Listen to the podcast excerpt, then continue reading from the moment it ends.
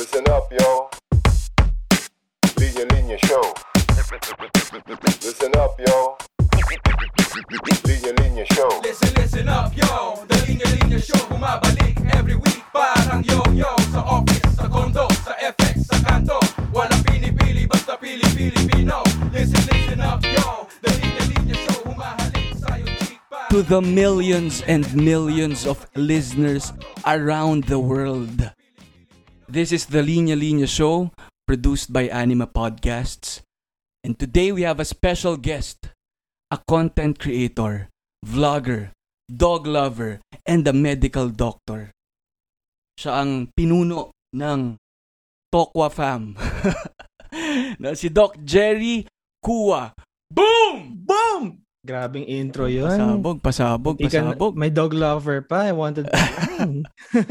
Okay ba? Oo nga, may dog lover pa nilagay doon. May tanong pa naman ako tungkol sa sa pets mamaya. Okay, Doc Jerry, welcome to the show. Siyempre, bago ang lahat, ito yung lagi kong panimulang tanong sa lahat ng guest ng The Linya Linya Show. No? Kumain ka na ba? Ako, napaka-sweet naman pala ni Alice ang galang. Ayan. Of course, ah, I think, I think, kumain na ako, pero my version of kain is having my ah, afternoon coffee. And, ikaw ba? Kumain ka na ba? Yun eh. Alam mo, Doc, yun talaga yung purpose ng pagtanong ko kung kumain ka na ba. Para matanong lang ako pabalik kung kumain na ba ako. Kasi wala, walang, wala nagtatanong eh. Okay, Kaya- Ali. Eh, pero kumain na ba ako? Kumain ako ng konti. At ang ang and yung konti na yun masarap kasi luto siya ng nanay ko. So, Sana all. pina, pinabaunan ako ng nanay ko. So, iba rin yung kain mo no kapag yung lutong bahay. Kahit na ininit ko na lang siya, pero ramdam ko pa rin yung yung yung pagmamahal ng nanay ko. Yun. So magandang maganda. Nakaano ka ba, Doc? Nakabukod ka na sa Yeah, kasi nag-start yung ano, pandemic and I had to work in the hospital. Kaya medyo bumukod ako. And eh, Mm. they allowed me to. living alone. Yeah, living, living alone. alone with my dog. Ah, dog lover. Paano pala yung paano yung yung aso mo kapag ka may duty ka? Nagju-duty rin ba yung aso mo? Jumo-duty siya sa tapat ng pinto waiting for me. Uh, pero noong una kinukulong ko siya eh. I was afraid na manira ng gamit si Mochi. But thankfully low maintenance siyang aso. And wala naman ako masyadong iniisip pag ano, pag umaalis ako ng bahay. Mm. Mhm. So na naiiwan mo lang siya sa ano no sa condo. Yes, sadly. Di ba? Iniisip ko nga minsan yun, anong iniisip niya pag wala ako dun. Parang good idea na magkaaso nga no. Parang nakakabawas ng konting pakiramdam ng pag-iisa. Anyway, Anyhow. pero Doc, no, siguro para ah, mas makilala ka pa ng millions of listeners Wow! natin sa The Linya Linya Show. No, alam ko um, curious din sila no sa background mo pa, no. Alam na alam na nila syempre no, doktor ka.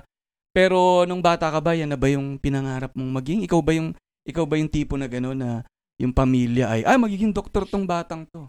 Actually, Or ikaw lang ba ikaw ba yung nakaisip na hindi magdo-doktor ako? baligtad sa amin eh. Kasi nung bata ako, tinatanong ako, ano bang gusto mo paglaki mo? Sabi na, huwag kang magdo-doktor, matagal yun. Pero sabi ko, hindi, parang gusto ko maging doktor eh. Akala ko kasi madali siya. Mm. Eh, sino ba niloko ko? Sarili ko lang. Ah, hindi siya ganun kadali. Ay, nako. Mm. Pero yun, ah pag tinatanong ako kung anong gusto ko maging paglaki, ang dami niya. Nag-start sa pagiging doktor, photographer, chef, interior designer, back to pagiging doctor. And here I am. Ma- mababalik ka talaga eh, no? Pero in a way, yung mga binanggit mo, dahil content creator ka, parang feeling ko ang dami mo ring hats na nasusuot eh, bukod sa pagiging doktor. Thankfully. Diba? Kasi, Mm. to be honest, I have this creative juice nung na medyo bata-bata pa ako, na medyo nalalabas ko sa pag-vlog. Kaya. Hats? Hats? Hats, I mean. I took pharmacy, diretso ako ng medicine. And ayun nga, parang ano, ah, gusto ko lang na meron akong backup plan in case hindi ako mag-medicine. So I went to pharmacy thinking na it was also easy. But it was, it was not. Ah, and yun, that's uh, what I took for college. And then, dire-diretso na yun. Di na ako nag-break in between. can you ano parang explain ano ng ng konti pa yung pharmacy kado kasi para sa akin ano na hindi naman ako talagang may malalim na knowledge sa med, med ah, medical field ano. Mm-mm. Para ang tingin ko sa pharmacy pharmacist syempre yung lalapitan mo sa botika. 'di ba?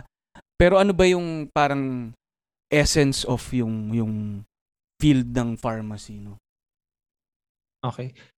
Para ma-discuss natin yan, explain ko na lang din na ang pharmacy, nag-encompass yan ng community pharmacy, yung mga butika, hospital pharmacy, sila yung mga in charge sa correct dosing and dosage sa inpatients or mga naka-admit na pasyente. And then there's clinical pharmacy and manufacturing pharmacy. So actually, it's a really wide field. And it, again, it compasses correct usage of medicine and actually the science behind medicines. Kaya, Mm. well, basically yun yun. Basically yun yun. Mm. Uh, it's all about the drugs that we see and use and take in. Mm. Mm. Wow. And ano no, kaya nga parang ano bang i-pursue mong specialization, mukhang magandang tool talaga yung pharmacy ano. I believe Na- so. Oo. Uh, I believe so until now. So, sige, So- tawid tayo to your to your specialization, doc. Ano naman yung naging specialization mo? uh, medyo malayo sa pharmacy. But right now, I'm actually in my second year of taking radiology. Uh, Mm. why, you might, you might ask. Ay, oh, inunahan na kita. Anyway, uh, I went into radiology. I went into radiology because uh, going through medicine, I saw all kinds of diseases. And ang pinaka-deciding factor is dali ako mahawa. Yung believe gano'ng kadaming mga pasyente na nakita ko and then after a few days, a few weeks, ako na, turn ko na. Uh, so in radiology kasi, we see a little bit less amount of patients. So, Doc Jerry, sa- sabi mo, no, yung naging factor sa pagpili mo rin ng specialization na may mga madali kang kamo na ano, no, na nagkakasakit ba or nag- nahahawa, tama ba? Oo. Sobrang dali ko mahawa, especially when handling kids. Pero I think Doc kaya maganda tong usap natin eh kasi yung medical field parang nasa spotlight ngayon no, yung profession mo Mm-mm. dahil sa nangyayari sa mundo no. Kaya maganda na straight from a doctor Mhm. eh na, na may mga matanong ako about your profession and mga ilang tanong ko pa na I think makaka-relate yung mga listeners natin ano. Kaya ano, That's what I want, Um, makarelate sige. ang mga tao. yun, syempre, yun ang ginagawa mo sa ano, Oo. eh, no? Paulit-ulit Ah, nga ako eh. sa Like sinasabi, I'm making these videos. I'm doing all these things para mag-enjoy and at the same time matuto, makarelate mga tao. Yun eh, napaka-no, And Grabe na nga, napaka-no, napaka-noble na nga ng profession mo sa pagdodoktor, pati pa sa content Thank creation. Puro, puro pabigay ka ba, Dok? Wala bang patanggap dyan? Kaya nga, sobrang saya ko nung tinanong mo kung, kung kumain na ako eh. Tayo-tayo na lang Oo, magdadamayan, Dok. tayo-tayo na ano? lang. Eh, Kaya sa mga nakikinig dyan na hindi pa natatanong ngayong araw, kumain na ba kayo? Kumain na ba kayo?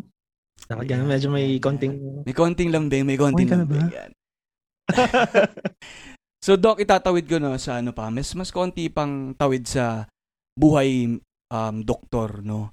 So, kumusta nga ba ang buhay doktor, no? And siguro mas gagawin ko mas specific ng konti to, kumusta ba maging isang millennial doctor, Mm. no? Um, lalo pa, syempre, ano, no, may ibang context yung mga pumapasok sa medical field ngayon dahil unang sabak pa lang nila sa profession nila, nasa ganitong sitwasyon na tayo. So, kumusta ang ang experience mo ngayon bilang doktor? Actually, I relate to that question kasi I passed my boards uh, a few months, just a few months before mag hard lockdown. And so I, I've experienced a bit uh, pre-pandemic. Pero ang pinaka napansin ko talaga is suddenly doktor na ako ni, ng buong pamilya, ng buong angka, ni tito, ni tita, ng kumpare, ng kumpare, pati yung barbero ko.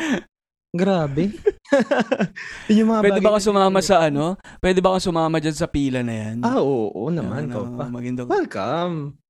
Welcome, welcome. Welcome. Pero ganun na nang an- ganun na nangyari, parang ikaw na ang naging takbuhan agad ng ng pamilya. Ganun. Oo, feeling ko nga nalulugi ako sa mga PF na nawawala eh. dapat binabawian mo yung barbero na kung may libreng consultation, dapat may libreng gupit na rin. Mm, ayoko naman maapektuhan yung liv- livelihood mo. Di ba? Grabe talaga Oo. si Doc. Ako, dakila pala ako. Parang ang bango ko dito. Dakila ha. pala to. Buhat na buhat ko sarili ko ha. Natulungan pa kitang buhatin eh. Yun. Pero, yun, ganun, pero yun nga, eh, hindi ba, hindi ka ba, hindi ka ba nakakaramdam din minsan na nadi-disheartened ka rin? O, dahil sa hirap, di ba, ng, ng field nyo ngayon bilang mga frontliner. May, may mga times ba na ganun na parang, ah, bakit ako napunta sa ganitong sitwasyon? Or bakit ganito yung nangyayari ngayon sa field namin? Or, or kabaliktarin, kabaliktaran din ba na syempre, hindi ba parang mas empowered ka? Mm. dahil kayo yung kayo talaga yung takbuhan ng mga tao dahil sa nangyayari ngayon. Somehow, medyo ano siya, parang affirming na, uy, doktor ako at a time like this and I can do something. Pero it's especially challenging at the same time. Kasi ah, yung mga natutunan namin sa school, those were relevant pero ang dami nagbago. So we had to relearn things. Kailangan ah, mag-adjust kami kung paano ka parang natututo pa lang kami kung paano makipag-usap sa mga pasyente. Kailangan na naming matuto ulit ng panibagong way ng approach sa pakikipag-usap kasi ah medyo tense ang tense ang mga pasyente ngayon. So we had to learn adjust really quick. And nowadays, especially nowadays na yung mga tao sinipon ng konti, they may, they may actually already be thinking of uh, they have a cold or they already caught cold. And nakakapraning yun at this time, di ba? So kami, we have to handle that in such a way na kalma lang tayo. Let's be, lo- let's be logical Mm. about things. And we didn't learn those in med school. So yun, medyo challenging siya. Na naiintindihan ko yung sinasabi mo Doc ano na ako bilang pasyente ano kami yung mga lumalapit sa inyo. Parang naging extra sensitive nga rin yung mga tao ngayon eh with yung mga nar- nararamdaman nila yung mga quote unquote simpleng mga nararamdaman katulad ng kunyari nga yan na sinisipon kang ganyan or inuubo ka. Iba rin yung trigger sa mga tao ngayon eh. Mm. 'di ba? Kaya parang na naiintindihan ko sinasabi mo na iba rin yung challenge sa inyo. How to handle that. No, parang, parang in a way, parang kayo nagiging guidance counselor Oo, din. ano? and we don't we don't just explain it once. Maraming pasyente. So in Mm. medyo paulit-ulit din sa part namin. So at the same time we also learned how to be patient, mga ganun. Patient as in pasensyoso, ah, hindi maging pasyente. ah. Doktor talaga kailangan maging patient din yan eh, no? Ang galing ano. Mm-mm. Doktor, kailangan maging patient din. No, pero pero I I get it eh kung kami nga eto na yung nararamdaman namin eh na na parang nakaka-anxious din no yung magkaroon ng konting ah, nararamdaman. What more kayong mga nandun talaga sa field? Tanong ko nga, And- ah, do you get allergies? Oo.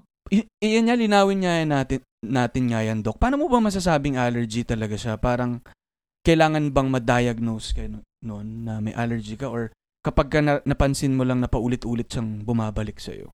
Usually, allergies, al- alam na alam na ng pasyente pag ina-allergy sila kasi episodic yan, recurrent, ulit, ibig sabihin paulit-ulit and then pag nangyayari siya, it's almost always the same thing na nangyayari sa kanila.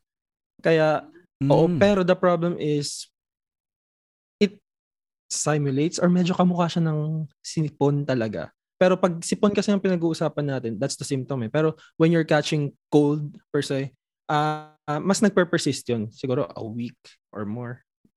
Ganun. Mm. So medyo wow, mas maganda, pala. y- oh, Oo. mm. mas maganda talagang nagko-consult kahit sa simpleng bagay lang. Kasi nung sinabi niyo yung allergy, no, episodic, recurring, meron nga ako, Doc, allergic. A- allergic ako. Allergic ako, I think, sa ano eh, sa pag-ibig. Oh, hindi ako prepared doon. Kasi kasi sabi niyo episodic siya, recurring. Parang yun yung ganun, ganun eh, parang feeling ko paulit-ulit siya tapos nangyayari ulit siya yung Yeah. mga pagkakamali ko pagdating sa larangan ng pag pag-ibig. Yan ba doc na nagko-consult din yan yung mga ganyan sa inyo? parang mahirap i ano yan, mahirap na pasyente yung mga ganyan. Pero baka kailangan ka nating hanapan ng isang tao na magtatanong kung kumain ka na ba. Ay. Araw-araw. mamaya mamaya. Mamaya, Doc, baka meron kayo reseta sa akin. Kung sino, sino bang pwede dyan? Love reseta pala, no? Love reseta pala. Hindi, kasi para hindi maging recurring tong nararamdaman kong allergy. no, hindi. Pero Doc, ano, siguro, kanina, ano eh, no, sort of nas- nasagot nyo ata, eh, pero, meron pa bang mga misconception sa inyong mga doktor na, na paulit-ulit din natatanong sa inyo at paulit-ulit nyo ring nasasagot siguro, pero, yun nga, eh, ma- na mahalagang maklaro pa rin natin ngayon. Hmm, napakaisip ako doon na. Madami, madaming misconception about us, definitely. Ah, pero one thing that comes into mind is financial stability. Akala ng mga tao, once na naging doktor ka, okay na yan. You're set for life. You're good. Ganyan. Pero that's one very common misconception. Kasi medyo matagal ang ROI, let's just say. Matagal ang ROI sa Mm. pagiging doktor. Ah, just take me for an example. Ah, Mm. nag-training pa rin ako sa, sa specialization ko and it will take me four years to finish this one. After nyan, mag sa subspecialize pa ako. And hindi ganun kalaki ang kita pag empleyado ka Mm. and especially pag trainee ka. Mm-mm. Yun lang yung naisip ko na pinaka-common na misconception. Yun eh, totoo, totoo no. Kaya nga feeling ko dyan nanggagaling doc yung ano eh. O paglaki mo, magdoktor ka. Parang, parang ang, ang tingin ko pag ginaganon din tayo ng mga magulang natin minsan, mas mas dun sa ano eh, no, sa financial Oo, stability. Para na. mas stable ka, magdoktor ka. Oo, magdoktor ka. Wa- Parang wala kaming kilalang doktor na naghihikahos. Parang so, So- know. Oo nga eh. Pero ano eh, no, parang I think ano eh, kaya nga kailangan na ano eh, mas maintindihan natin yung profession nyo kasi um, hindi hindi lang yun yung dapat mong tinitignan kung itong field na to yung papasukin mo. I, And- I appreciate you asking that actually. Mm-mm. Kasi yun nga eh, I think na- nakahon na rin eh ang ang tingin ng mga tao sa sa mga doktor. No. Kaya shoutout sa mga doktor nating nakikinig ngayon, yung mga nurse, yung mga nasa fro- yung mga frontliners natin, yung mga nagbabalak pang ah, magdoktor. Ah, at least ito na meron tayong real talk na kwentuhan with doc na hindi naman yung usual nating naririnig with with people na ang kadalasan pang nag-advise sa atin mga hindi naman nandun sa loob ng ospital ano ng tungkol sa pagdodoktor. Uh, no? it's So, not always rainbows. no? Oo. Pero I think, Doc, eh, no, parang tulad din ng maraming profession ang pagdodoktor basic Oo. Na, Actually, may challenges na talaga lahat eh. Oo. Mm. Parang lahat talaga bubunuin mo. Pero ako, ako, ako to be honest, Doc, parang iba yung level of respect ko nga sa field ninyo. Kasi parang never ending na education siya nun. Para kang talagang patuloy-tuloy na pag-aaral. Kasi, tapos yun yung sabi mo, di ba? Oh, ito yung mga inaral ko noon. Ito yung situation ng mundo. Sabay, biglang nagkaroon ng, ng ganitong, ah, ganitong, si- nasa, nasa ibang situation na naman tayo.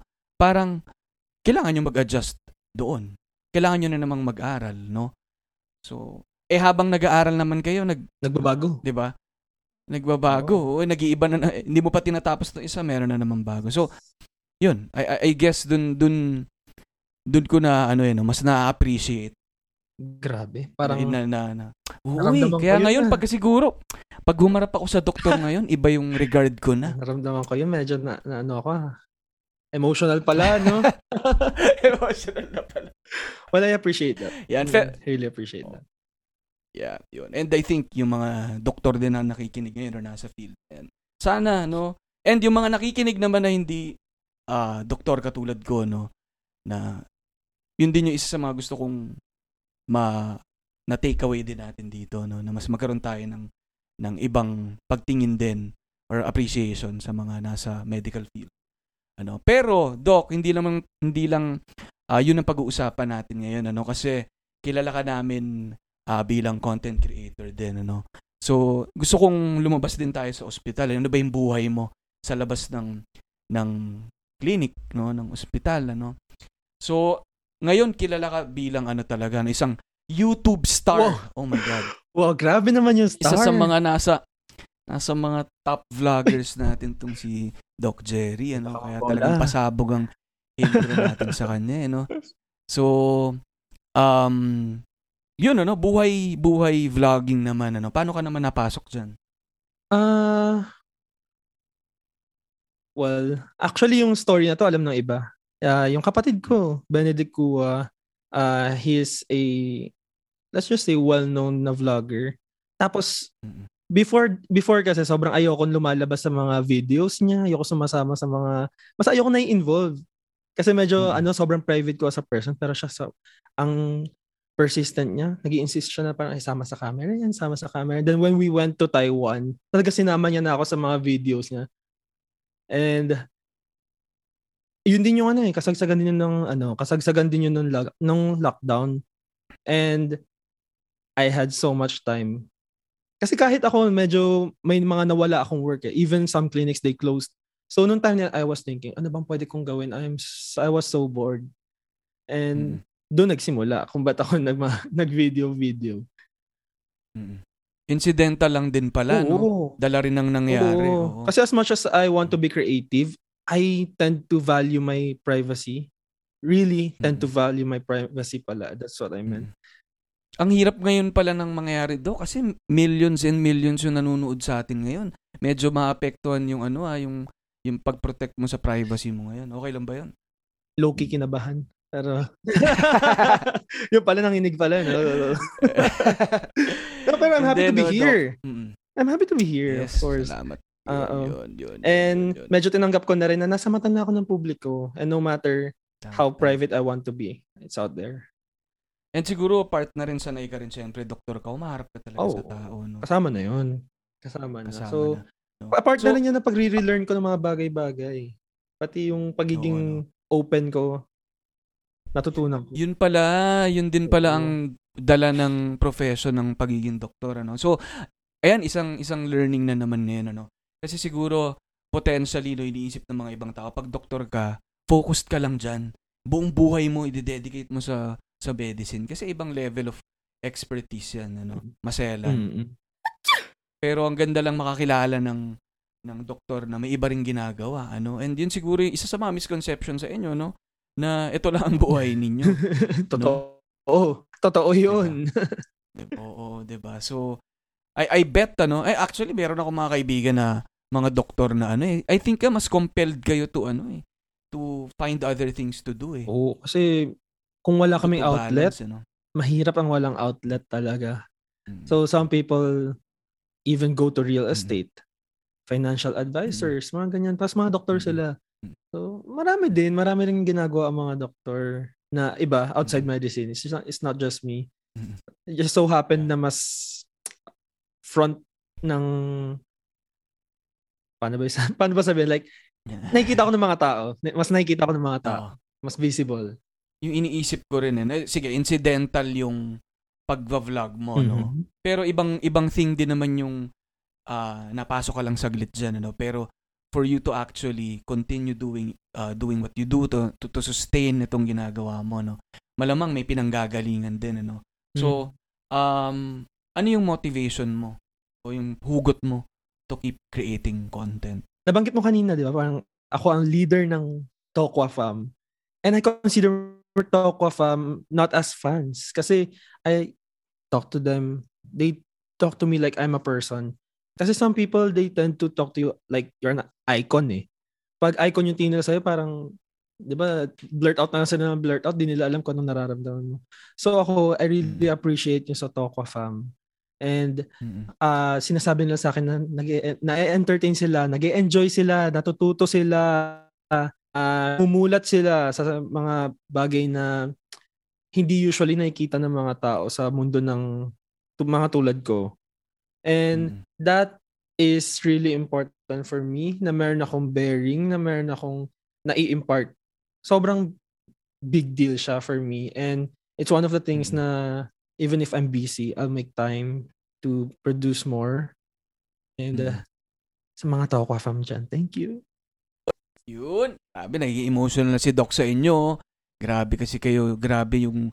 Ako pag nakikita ko nga yung community mo, Doc, yun sabi ko, grabe. Grabe tong na-form mo. No? A- alam mong may ano eh. Alam mong may love eh, na nanggagaling sa kanila. Na, I think, nanggagaling yun sa sinasabi mo na it's two-way eh. Hindi siya one-way na parang sila lang na nanonood sa'yo eh. Kinakausap mo talaga sila, nakikita ko binabasa mo yung mga comments nila, no? And ako yung gusto ko sa sa ginagawa mo nga ano, parang na-humanize mo yung ano eh, yung buhay doktor eh, no? Parang yun yung yung yung tinutukoy na humanize eh kasi nga may ano na eh may rebulto na yung mga doktor pagdating sa isip ng mga ng mga ibang tao eh no. So sa sa nakikita nila na ah okay, ano pala to, mak- ah, may alaga rin pala siyang aso, makulit din pala siya. Mm. Um, Nagkakasakit din pala. nagkakasakit din pala. Ayan. Nangangailangan din pala ng ano, pangangamusta. Yan. Kaya tanungin niyo yung doktor niyo, kumain na ba sila? Ako, binabalik ko talaga dun. Yun, ang, yun, ang, yun ang una niya itanong sa mga doktor niyo sa susunod. The feeling ko, parang yung reaction ni Doc mamaya, parang magiging emotional sila eh. May, may nag-ano sa akin ah. May nagtanong kung ano kumain na ba ako. No? Pero Doc, no, speaking of, sabi niyo kasi, Ako, no, nag, sabi niyo, nagkakasakit din ang mga doktor. Ano? And ikaw nga, ano, naisip ko, bilang um, frontliner nga, no? Pum- pumapasok ka talaga sa ospital pa rin, no? Di ba nga parang mas prone ka sa sakit, no? And at the same time, you're a content creator, no? Na kailangan mong humar- humarap sa camera. Kailangan mong mag-record. Um, may instance ba na naging parang hadlang yung sakit mo? No, let's say kanina nabanggit na natin yung sipon, no, para ma-fulfill mo yung job mo sa doctor para makagawa ng content, no. And ano yung ginawa mo para labanan yung sipon? Yan. Sorry, nangingiti ako kasi biglang naalala ko, it's kind of funny. Medyo nakakatawa kasi, ah, ko- nasabi ko ba kanina na I get, or I tend to get bad allergies talaga. As in running, running sipon talaga. So, one funny experience na nangyari sa akin is we had to restrain uh, this, parang wala siya sa sarili niya, yung pasyente. So, kailangan namin siya i-restrain ah, para makakuha ng blood sample sa kanila. Kasi, syempre, nasa ER sila. ah, this was in the ER. So, uh, nung ni- nire-restrain namin siya, alam ko nang sinisipon ako eh. Nag-take na rin ako ng medicine agad kasi alam ko na, alito na, nafe-feel ko na medyo nagiging watery ni eyes ko, medyo nagiging puffy ni eyelids ko, medyo hangati na ilong ko. Alam ko magkaka-allergies na ako. So, Inun ko na lang gamot. Pero, hindi pa nag-kick in yung gamot, nag-kick in yung pasyente. so, yung nakamask ako, and then sa loob na may tissue, So when you're restraining a patient kasi dalawang kamay yun eh. Dalawang kamay. So habang nag-restrain ako, tuloy-tuloy lang yung sipon. Ay, grabe talaga yun. Can you just imagine? That's one instance talaga na medyo naging hadlang. Pero syempre, di tayo papayag na Mm. maging hadlang. Yung unahan na natin dapat.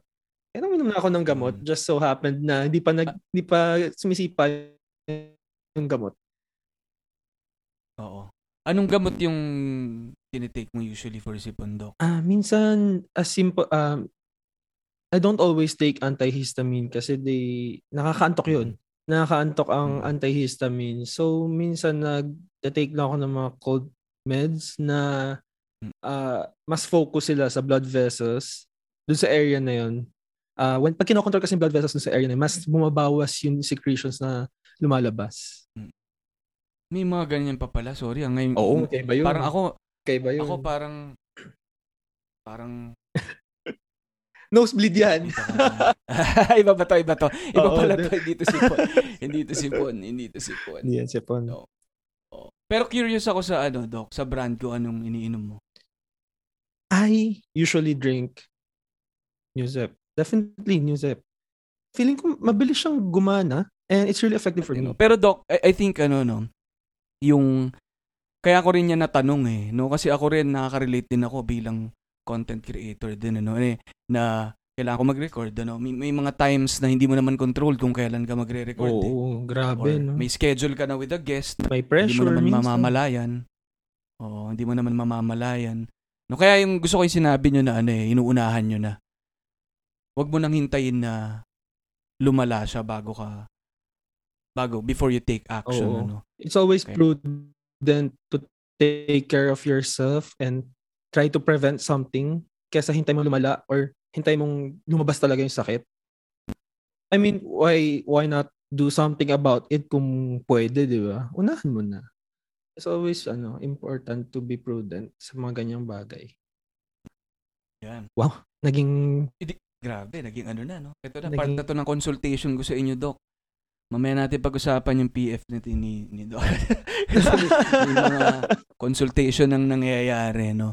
Pero, Doc, gusto ko itawid to ano, no? Ito yung isa sa meet nung gusto kong pag-usapan for this episode, yung about health information in social media, no? Kasi, mm, I think yan yung nangyayari ngayon, ano? Na, mm, parang unprecedented ata itong nangyayari, no? Na nakapasok yung yung field ninyo sa mundo ng social media na may mga ibang tao na ito na rin yung source nila of information you know, mm, mm. na na dumidiretso sila dito no so siguro yun yung una kong tanong no? ano ba yung tingin mong papel ng social media ngayon sa field of medicine Mm. and ano ba yung tingin mong ma- mabuti munang nadudulot nito One thing na nagbabago from uh, before, lalo na sa Pilipinas, sa ibang bansa siguro gan ganun na. Pero dito sa atin, uh, recent years, medyo napapansin ko na patients are fact-checking more and more.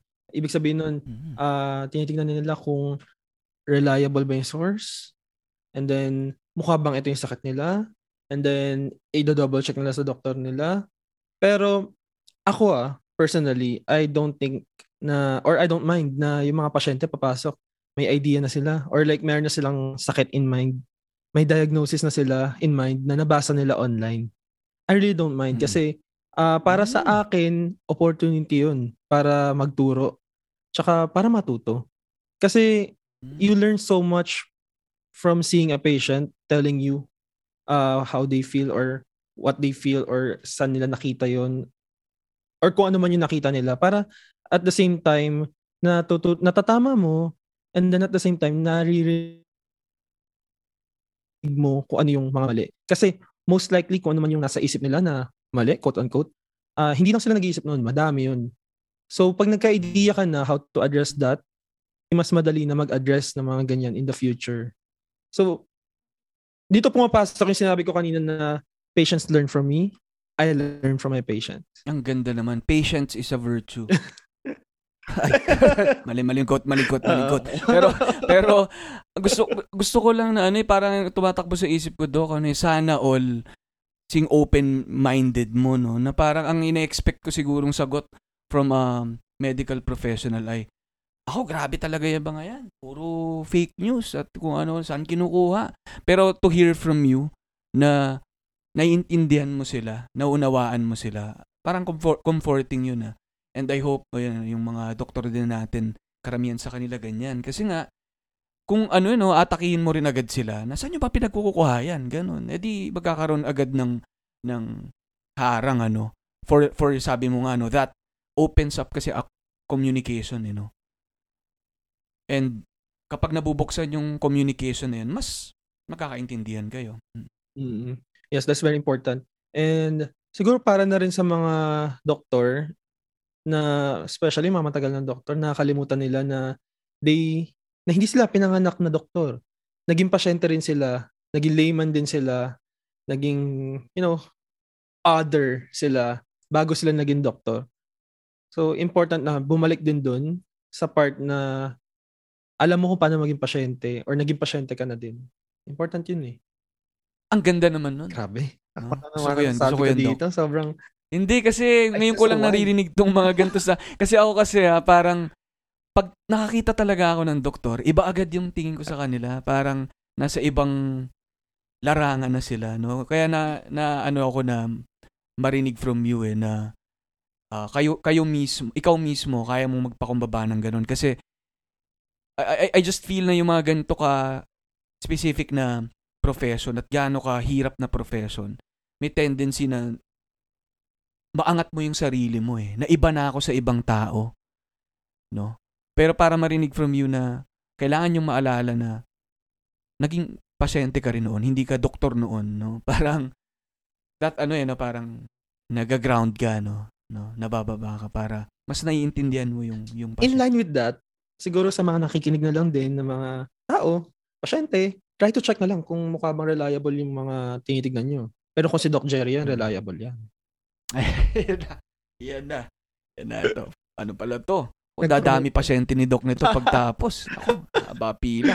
Mm, May kasunod na yung barbero at saka yung mga tito-tita ni Doc Jerry. mga kumare. Oh, pero oh, mga kumare, Doc, babalik ko doon konti sa ano ah, sa social media and medical information ano. Mm, mm, mm. Eh, ikaw no, bilang isang content creator na na na doktor, no, paano mo naman nasisiguro yung yung tamang dose of information, e- education and entertainment? Paano mo nababalanse 'yon? Hindi ba tricky 'yon kasi kapag sumobra ka sa entertainment, pwedeng mo 'di ba? Hindi ka paniwalaan na dun sa sa sa sa technical side or pag masyado ka naman naging technical, magcho-tune out naman yung mga tao sa iyo. Pa, meron pa, paano mo siya na nababalanse? Definitely inisip ko yun before na, hala, parang wala nang rumerespeto sa akin as a doctor. Parang nababawasan na yung credibility ko.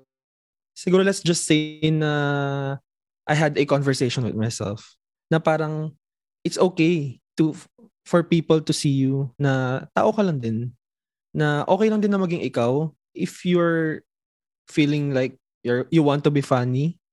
Ah, pag gusto ko maging ah, nakakatawa, go. Yung, kumbaga, ayoko sana sabihin, pero nagpa, magpaka, magpakatotoo ka na lang, Jerry. Parang ganun eh. Ah, siguro, siguro yun yung nagdala. Siguro yun nagdala na me- medyo I tend to be funny and at the same time, kaya ko magseryoso. And at the same time, minsan, kaya ko maging vulnerable. Kaya siguro, yung mix nun, yun lahat yung naghalo. Kaya nagagawa ko tong ginagawa ko. Na siguro nakaka-entertain ako. Baka. Mm. Nakaka-entertain, nakaka yun yan, nababalanse mo na natututo sila while uh, they're, they're being entertained, ano. Pero, sige Doc, no, kitang-kita kasi naman eh, yung sa ginagawa mo naman na, na nakatulong ka. Pero, sa tingin mo ba, itong, itong ang pagpasok ng medical information sa mundo ng social media, no? And yun yan, no, nakaka-relate yung mga listeners natin potentially na may parents, titos, titas, na yun, napapadala sa social media, napapadpad sa Viber kunyari o sa mga ibang chat groups. At ah, minsan mali yung information na nakukuha nila, no? Online. Ano? Ano naman yung masasabi mo doon, ano? Parang paano paano naman ba maka-counter or ma- malalabanan itong medical i- misinformation, no? Myths and fake news. First things first, lahat tayo nakaka-relate dyan. Kahit ako, minsan nagbabasa ako articles na dubious yung source. So, kailangan ko pa i-do- i-double check yun. Uh, personally, that's what I do. Hindi dapat ginagawang pamalit sa actual medical consultation ang, you know, Google search. Notorious dyan, WebMD. Mm. At, syempre, mga vlogs. Mm. hindi hindi excused yung vlogs ko. So, uh, I urge people na kung may nakita man kayo sa vlogs ko, double check it. Find a credible source. You just use it as a supplement knowledge. Kumbaga, it's not always the best. Uh, and the best thing to for everyone to do talaga is to seek actual consultation, a real checkup. Again, it's a big thing coming from you, no? Sa ikaw mismo na you're somewhat calling out din yung yung even your content na hindi siya pa pwedeng oh sige nagvo-vlog ka you're, you're syempre galing naman lahat sa sa may pinanggagalingan lahat ng mga sinasabi mo doon syempre bilang doktor ano? Pero ang sinasabi mo doc parang you have to go beyond that. Parang pwe- pwedeng maging general information na yun. Pero ibang usapan na kapag ah, ah, mas lumalalim na yung yung ano no yung kailangang maintindihan dun sa sa sa tanong na yon no sa sakit na yon ano so iba pa rin no so yun ang ganda lang na ano eh no pwede mo nating ma-appreciate itong mga medical information online pero we have to be cautious din um dahil iba pa rin Yes. yung actual na consultation Iba pa rin na nanggaling sa professional talaga. Yung alam nyo. meron ba kayong quick ano doc parang or reseta or parang tips paano mas mafa-fact check yung mga medical information pagka um, nasa online yung mga tao Siguro ang pinakamagandang gawin is to find the source of your source. Ganun eh. Kasi yung, yung binabasa mo, may pinanggalingan din yan eh. The same way na yung doktor, inaral niya yun eh. May pinanggalingan din siya. So, ah kumbaga, parang pasyente lang yan. Para malaman mo yung sakit nila, wino-work up mo sila. So ito, para malaman mo kung totoo siya, tama siya, and reliable siya, dig deeper. Kumbaga, maybe you can ask. Maybe you can check journals kung medyo scientific ka. Uh, read researches. Mga ganun. Um, you can do so many things para ma-double check yung part na yan. Mm-mm.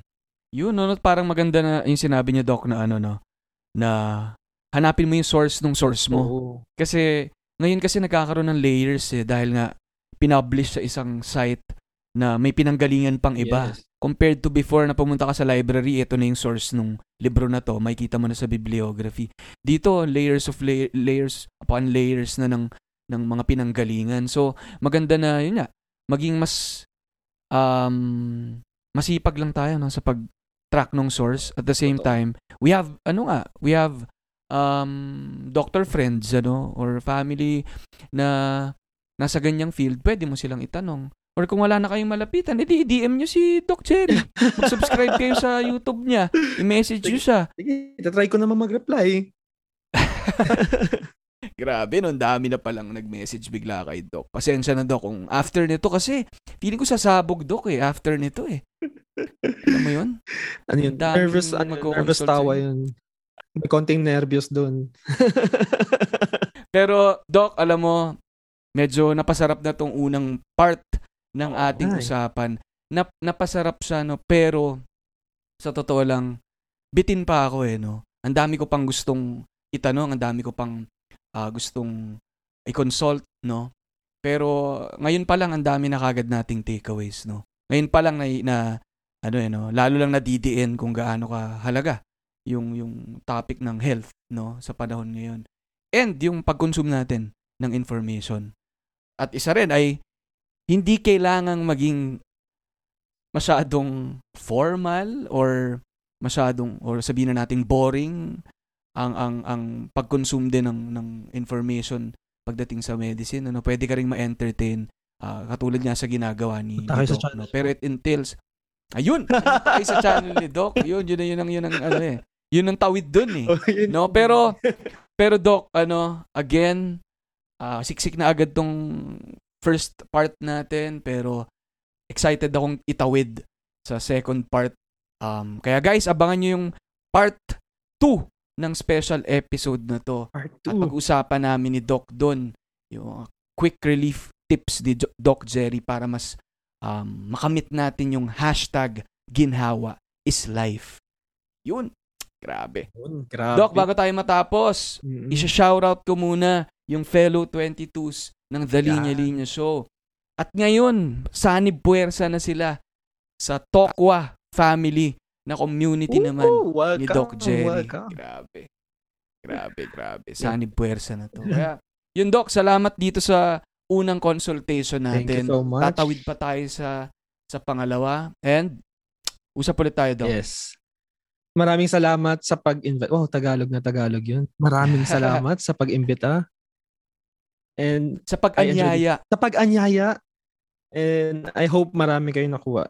Also you, marami ka rin nakuha. Sigurado, marami tayong nakuha kay Oh, Doc Jerry gusto ko yun. Kuha.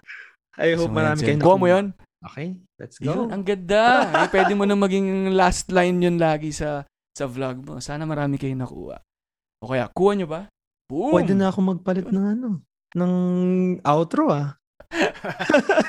Kita mo nga naman, oh. thank you sa episode na. Hi, Doc Jerry, alam mo, naisip ko tuloy. Buti na lang pala. Uminom ako ng Neozep kanina bago mag-record. Isipin mo na lang, isipin mo na lang, Doc, kung natuloy itong sipon ko at hindi ako nakapag-take agad ng Neozep. Ano lang to, Doc, ah? 15 minutes before recording. May, may sumisingot ka habang kausap kita dito. yun eh. Eh, Yun yung biggest shoutout ko sa Neozep. Thank you, Neozep. Buti na lang kung hindi kami nakainom ni Doc Jerry, baka hindi audible o hindi hindi nyo kami marinig, hindi nyo kami maintindihan the entire time. Ganun ang epekto niyan. Ganun katindi, no? Kasi talagang na-experience natin as content creators na kung paano tayo nasalba ng Neozep. So, shout out sa Neozep at salamat. At ah, lagi kayo nandyan. You're just 15 minutes away. Tama yun? Pero yun nga eh, 'di ba? Kasi in as fast as 15 minutes, no. Sa mga nakikinig, Doc, sana habang nakikinig kayo ng pod na to, 'di ba? Kung nakakaramdam na kayo ng symptoms of colds, uminom na kayo ng Neozep para yung pakikinig nyo naman, 'di ba? Hindi mo ka hindi parang umiiyak kayo diyan. Alam ko na may mga parts yung episode natin na medyo nakakaiyak, no? Pero hindi to yun. Hindi to yun. hindi ito, yun, hindi ito, yun, hindi ito yun. Pero sana, no, para lang para lang mas um, ma-enjoy niyo yung episode. Tama ba 'yon, Doc? Tama.